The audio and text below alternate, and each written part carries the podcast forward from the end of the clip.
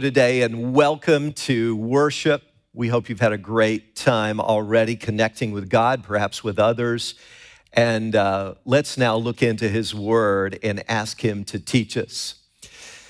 I mentioned to you last week that God is looking for fat disciples. Yes, it's an acronym that stands for faithful, available, and teachable. And today I want to talk to you about that second trait in the acronym available.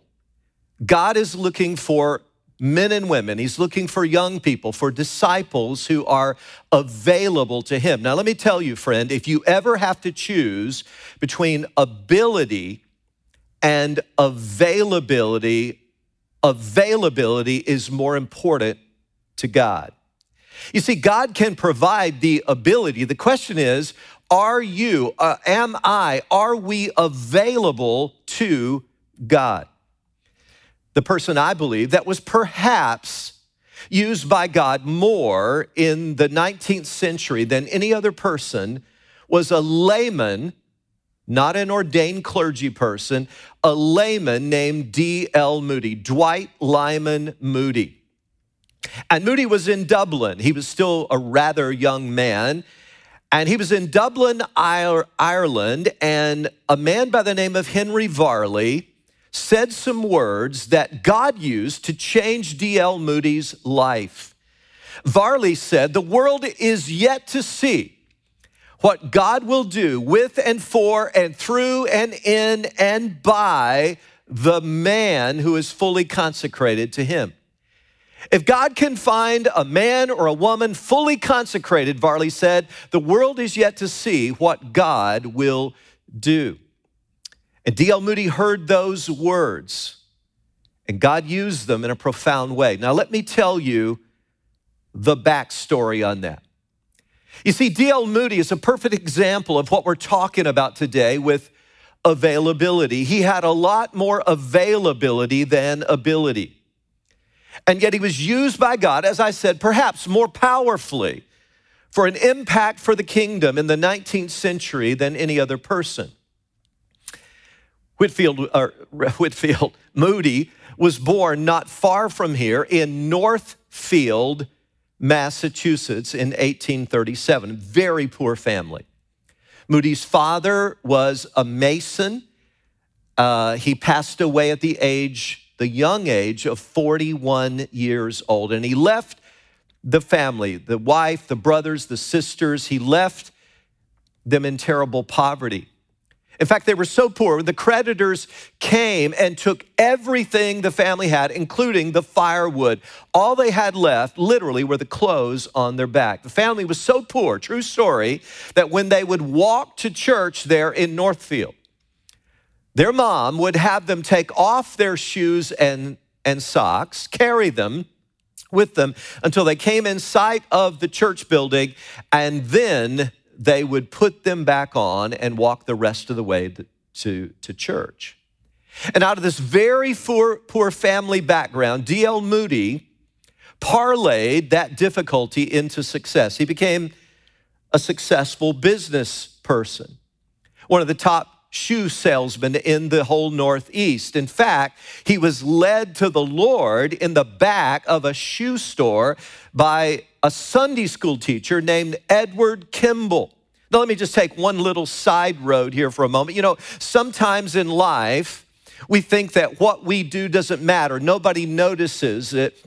It doesn't have a lot of notoriety, but I want to tell you, God sees everything. And you have to understand that with the enormous impact God brought about through D.L. Moody's life, he shared the gospel with over a hundred million people in his lifetime. Can you imagine the reward of that Sunday school teacher, Edward Kimball, who in the back of a shoe store helped lead D.L. Moody to Jesus Christ? It is going to be enormous. Well, after he was saved, after he was converted, Moody immediately became interested in doing something with his life, doing something for God. He wanted to join the church, but he was so illiterate that he literally flunked the membership exam. Now, folks, listen for a moment.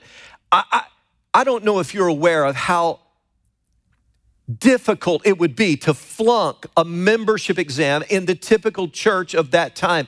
But he was so illiterate in the Bible, the things of God, had such difficulty stringing words together, he literally flunked the membership exam. He came back the next year, took it again, flunked it again. But they saw that he had such a positive attitude and spirit they eventually allowed him to become a member anyway of the church, although they noted that he's still very illiterate in the things of God. D.L. Moody surprised everyone when, at the age of 30, as an up and coming businessman, he declared that God was calling him to kind of work for God full time as a layman. People were shocked. Some tried to discourage him, told him he was making a huge mistake. And the first time he got up to speak in his local church, when it was over, one of the deacons got up and walked over to him and said, I think you could best serve God by remaining silent the rest of your life. That's how poor he was, apparently, as a speaker. He just butchered the language. Another one came up to him after he first gave a talk and said, Mr. Moody, you offended me with your poor grammar. D.L. Moody looked back and said, I realize my grammar is very poor. I didn't get to go to school much. He said, You seem to have good grammar, don't you? The man said, Yes. D.L. Moody looked at him and said, What are you doing for God? Message complete. And so it was years later in Dublin, Ireland, when he heard Henry Varley share those words The world is yet to see what God will do with and for and through and in and by the man who has fully consecrated him. And let me share with you how Moody responded to that. He said, Well, he said, a man. He did not say a great man, a learned man, a smart man. He simply said, a man. I'm, I'm a man. And it lies within me whether I will or will not make this full consecration to God. And he said, By God's grace, I consecrate myself to be that man. Now, I share this story of Moody because he's a glowing example who, of someone who was not brimming with ability, but he was brilliant because of his availability to God. And I want us to look together at a story today in God's Word from the book of Acts, chapter 3, which I think is another fabulous example of some people who were used by God largely because of their availability, not because so much of their ability. And I think there's so many lessons in this. In fact, this is a virtual clinic in how to be useful to God. So if you're here today, if you're listening, right now and you go, I want my life to be useful, then buckle your seatbelt. There's so much we can learn here together. The first thing we learn from this story is that you're most useful to God when you're already engaged in some good things. Now, what were Peter and John doing in our story today that was right? Well, let's look together at verse 1, Acts chapter 3 verse 1. One day, Peter and John were going up to the temple at the time of prayer at 3 in the afternoon. So they're going to a prayer meeting. It's 3 o'clock, and they're on their way to pray. They're engaged in a very good thing. Now, please listen carefully. I run into people all the time as a pastor who go, Pastor, I want God to use me.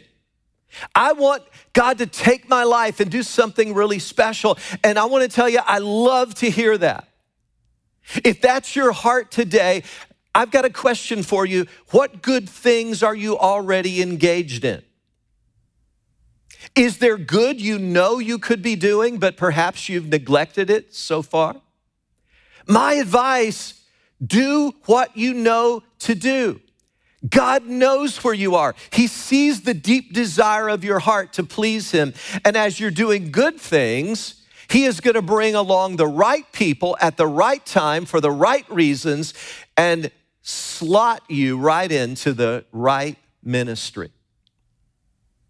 Have you ever noticed that some people just never seem to be where the action is?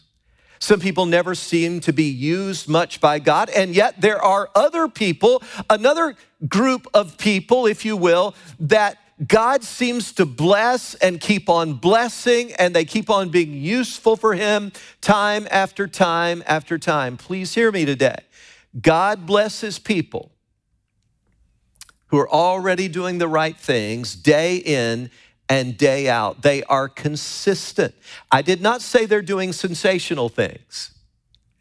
I did not say they are doing upfront things or things that are well known but they're doing the things that they know to do. And I want to tell you, as you serve God faithfully, day in and day out, God sees that faithful servant, that service you do, and He says, I'm going to bless you, I'm going to use you. Here's a person who wants to be pleasing and useful to me. So Peter and John had that kind of heart.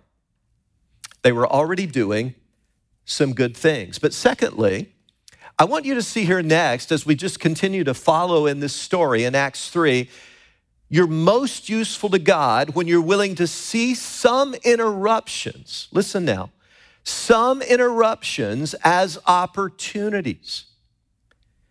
God uses people who are willing to, in the midst of their busy schedule, sometimes to be interrupted with divine appointments. Let's read on in verse 2. Now, a man crippled from birth was being carried to the temple gate called Beautiful, where he was put every day to beg from those going into the temple courts. When he saw Peter and John about to enter, he asked them for money. Now, do you get the picture here? Peter and John are about to enter the gate, and this poor beggar begins to cry out to them. In other words, They're being interrupted from what they planned to do. Now, that must have been hard for a person like Peter. We know about him from scripture that he was probably a sort of choleric personality, probably also a sanguine, choleric, sanguine personality. He seemed to be pretty driven. He seemed to be an A type person. And it's probably hard for a person like that. I know it is for me to get interrupted from my plan. But hear me again God uses people who are more concerned about God's agenda than they are their own agenda. Because they care more about people than they do just about ticking off things from their list. Do you ever meet any people who just don't seem to like other people? You remember Charlie Brown? Charlie Brown said, You know, I love mankind, it's just people I can't stand. well, I'm here to tell you God uses people who love people.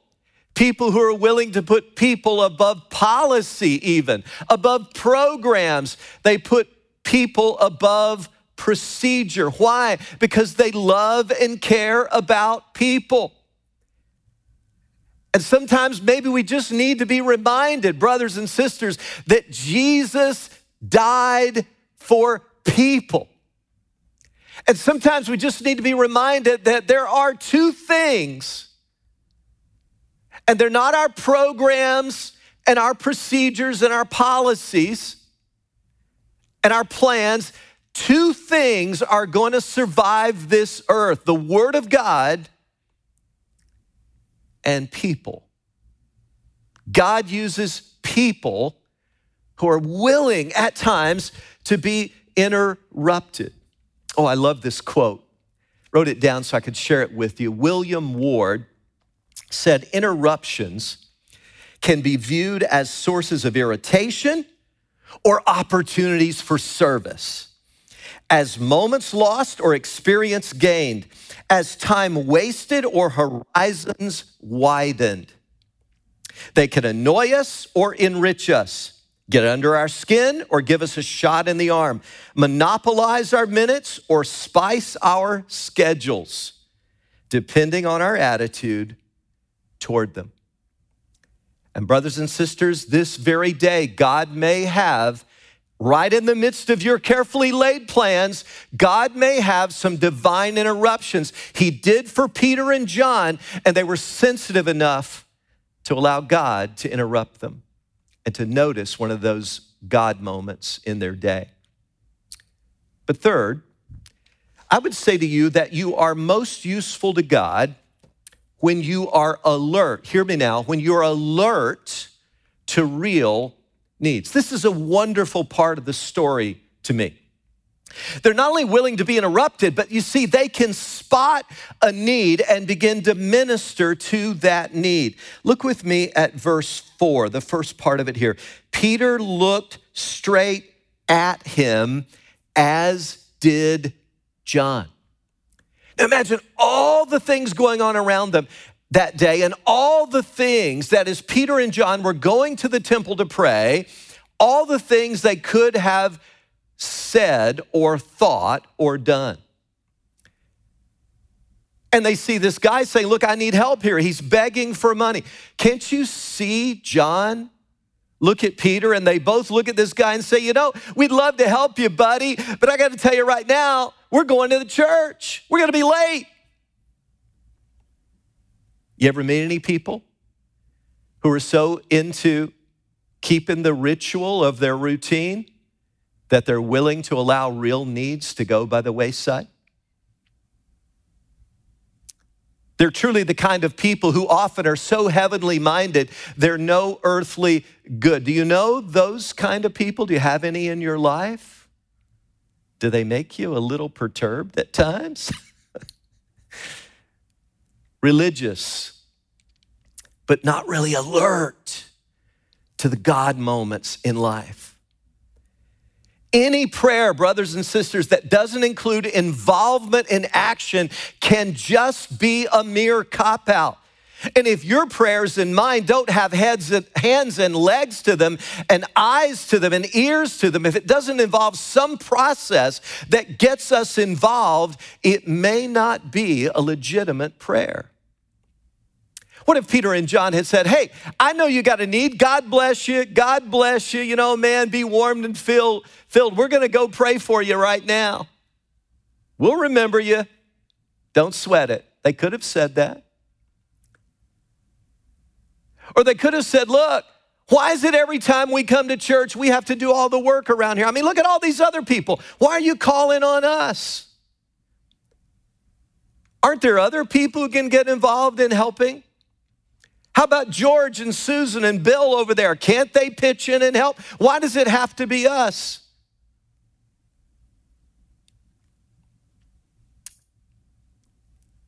And maybe you felt that way. I suppose Pete and John could have said, hey, let everybody else do it. After all, it's a big old church. Look at all these people around here. It doesn't have to be me. Surely God doesn't expect something from me. On Sunday, that's my day of rest.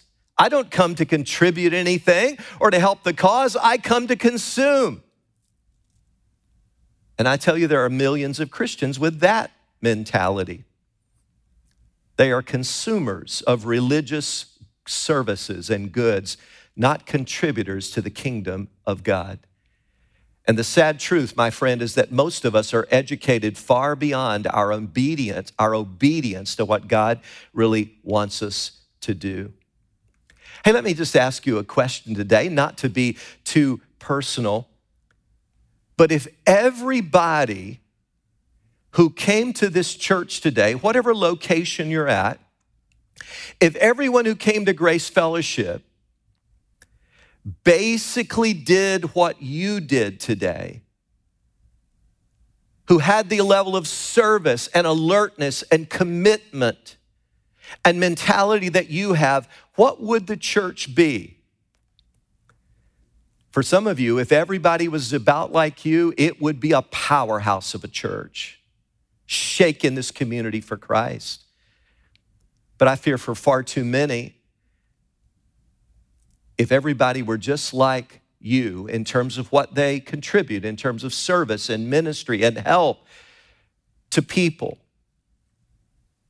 I'm concerned that the church would be listless, lifeless, and ultimately unuseful to God.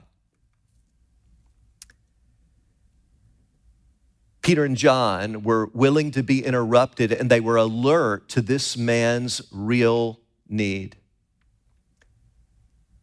They knew that the kingdom of God is ultimately about people.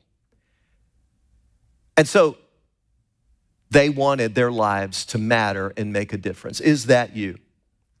Are you useful and pleasing to God? I think, fourth, today, we're most useful to God when we have a generous spirit about us. A generous spirit. You see, givers are motivators. Givers inspire hope in others but because whenever they come into the crowd, they always come, they always have something they can pass on. They'd rather be conduits than clogs. I read now from verse 4 again. Peter looked straight at him, as did John. Then Peter said, Look at us. So the man gave them his attention, expecting to get something from them. Can I tell you something I've noticed about people, all different kinds of people from all different walks of life? People want to be around someone who is not focused on herself or himself all the time. People want to be around people who are givers, who help multiply them, who have, help add something to their life. Hey, can I tell you something? Your life will take on a whole new charisma if you'll just change your focus and begin thinking about others more than about yourself. Is that you? Does that describe you?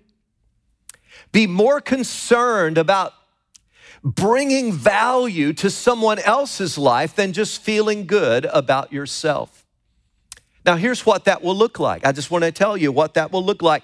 When you walk into a room, wherever you are, be thinking this what can I do to encourage and help someone here? What can I do to, to add some value, some kind of blessing, some kind of encouragement to somebody's life? How can I put other people first instead of myself? And occasionally, you know, you meet people you just don't like to be around. Have you ever wondered why that is? It's probably because they drain you. And there are other people, have you ever noticed that, oh my goodness, it's so different. You love to be around them. You'll take any opportunity you can to be around them. What's the difference? It's very simple, actually. One person is a diminisher, the other is a multiplier. One person drains, the other person blesses and adds value. Be a value adder, have a generous spirit. That's the kind of people God uses. Oh, I tell you, as I think back through the years of my life, I could just name you one person after another, after another, after another that God has used to bless me richly in my life. And some are men and some are women. Some were very old, some were rather young in age. Some were pretty well off who blessed my life. Others were almost living in poverty. Some were well educated, some hardly got through high school. But can I tell you, in spite of all their differences, what they all had in common? The people that God has used in my life to help set the trajectory of my life in a different place, to help bless me and lift me and multiply me, have all been people who were generous people, generous in spirit, they wanted to bless others first rather than be blessed. Is that you? You see, in this series in August, as we talk about how to be useful and pleasing to God, it all comes down to some really practical things. Sometimes it comes down as to something as simple as to what attitude you have as you walk into a room. That's how practical God's kingdom work gets, folks. And it's like night and day. So I challenge you today be one of those people who multiplies, don't be one of those who drains. But we need to move on. Fifth, you and I are most useful to God when you do what you can. Listen now, do what you can limited as it may be, rather than lament what you cannot do. I read on here, Acts chapter 3 and verse 6. Then Peter said, Silver or gold I do not have, but what I have I give you in the name of Jesus Christ of Nazareth, walk. I'll say it again. The people, the men and women that God uses are those who are always looking, listen, to say, not, not, not what are my limitations here, but what can I do that might make some difference in this situation? They find some way to care, some way to share, some way to say a kind word, some way to write a note, some way to smile, some way to make a positive difference, some way to share an encouraging Bible verse some way to bless somebody else. I like the way the poet Ella Wilcox put this. I love this little poem. She said, There are two kinds of people on earth today, just two kinds of people. No more, I say. Not the good and the bad, for 'tis well understood that the good are half bad and the bad half good. No, no, no. The two kinds of people on earth I mean are the people who lift and the people who lean. So, are you a lifter or a leaner? Are you pulling resources out of people or are you pouring resources and life and blessing into other people? It's all a part of what we talked about in that last series some weeks ago about helping people to flourish. It's not just flourishing ourselves, but being called into this life that helps other people flourish as well. God is looking for people, folks, who are faithful, available, and teachable. Are you available to God to add value to someone else's life? What an example Peter and John are here in today's story. I read on here in verse 7 Taking him by the right hand, he helped him up, and instantly the man's feet and ankles became strong. He jumped to his feet and began to walk. Then he went with them into the temple courts, walking and jumping and praising God. When all the people saw him walking and praising God, they recognized him as the same man who used to sit begging at the temple gate called Beautiful. And they were filled with wonder and amazement at what had happened to him. Finally, today, you are most useful to God when you care more about His glory than your own praise. God is looking for people who really want Him to get the glory and praise rather than ourselves. And why is that? It's because God deserves all of the glory and praise and credit. Look at what happened next here in verse 11. While the beggar held on to Peter and John, all the people were astonished and came running to them in the place called Solomon's colonnade. When Peter saw this, he said to them, Men of Israel, why does this surprise you? Why do you stare at us as if by our own power or godliness we had made this man walk? Wow. It's only natural, though, right? For a person who's been helped to want to cling to the one who helped him or her. God used Peter and John because they cared more about God's glory than their own praise. The question that comes to you and me is that true of us? Remember that man, D.L. Moody, that I started with telling you his story? Some years later, D.L. Moody was in New York City and a very wealthy man. By the way, Moody, uh, by this time, had started three schools that was a part of, he started two publishing houses, three schools. His life had an enormous impact. And this man gave him a marvelous financial gift for one of his schools. D.L. Moody shook his hand and he, as he was getting on the train, he said, Sir, if you ever come to Chicago, Chicago was where Moody lived and was his main center of ministry activity. Sir, if you ever come to Chicago, please let me know so I can return the kindness to you. And that man looked at D.L. Moody and said, Don't wait. Don't wait for me to come to Chicago.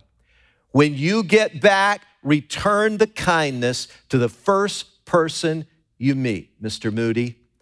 Pass it on. Now, can I just speak to your heart for one moment here in these closing moments we have together?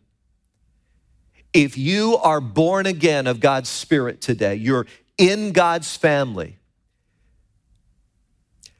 the Holy Spirit is living in you. Your sins are forgiven. You're empowered by the Spirit. You're on your way to heaven. Hallelujah. Woo! That's good stuff. Now, think about this. Think about this. God, if that's you, if that describes you, that means God has given so freely to you. My question today is how are you doing passing that on? Are you, let, us say that God wanted to just use you to bless somebody this week. Are you available for that? Maybe He wants you to make a phone call to encourage somebody. Perhaps He would have you write a note to have a a crucial conversation with someone. Maybe I don't know what it would be, but maybe your availability would be God would want you to just offer to a young couple who just need a night out and they can't afford a babysitter and maybe maybe you could help them in that way. Or maybe you could serve this week through Grace in Action with one of our many partners around the Capital District. I don't know what that availability would look like for you, but I want you to think right now of how God wants you to be his hands and his feet this week and make the choice to be available. Because availability is far more important than ability. Father, thank you for this powerful story from Acts, how you used Peter and John in a real life situation. And I'm so grateful for the life testimony of people like D.L. Moody, a person without a lot of ability, really, but wow, was he available. So, as I look at my own life, as I think about my brothers and sisters here at Grace, whatever our level of ability, it pales in comparison to the question are we available? So I want to be available this week. I want to be available at times to be interrupted if it is a God moment. I want to be alert to the needs around me, Lord, and help myself, help my brothers and sisters to be the same. Help us to do what we can do and not lament what we can't do. Help us to be multipliers and not diminishers. Help us to have a generous spirit this week and ask constantly, Lord, how could you use me here to bless somebody else? That's our prayer in Jesus' name. Amen.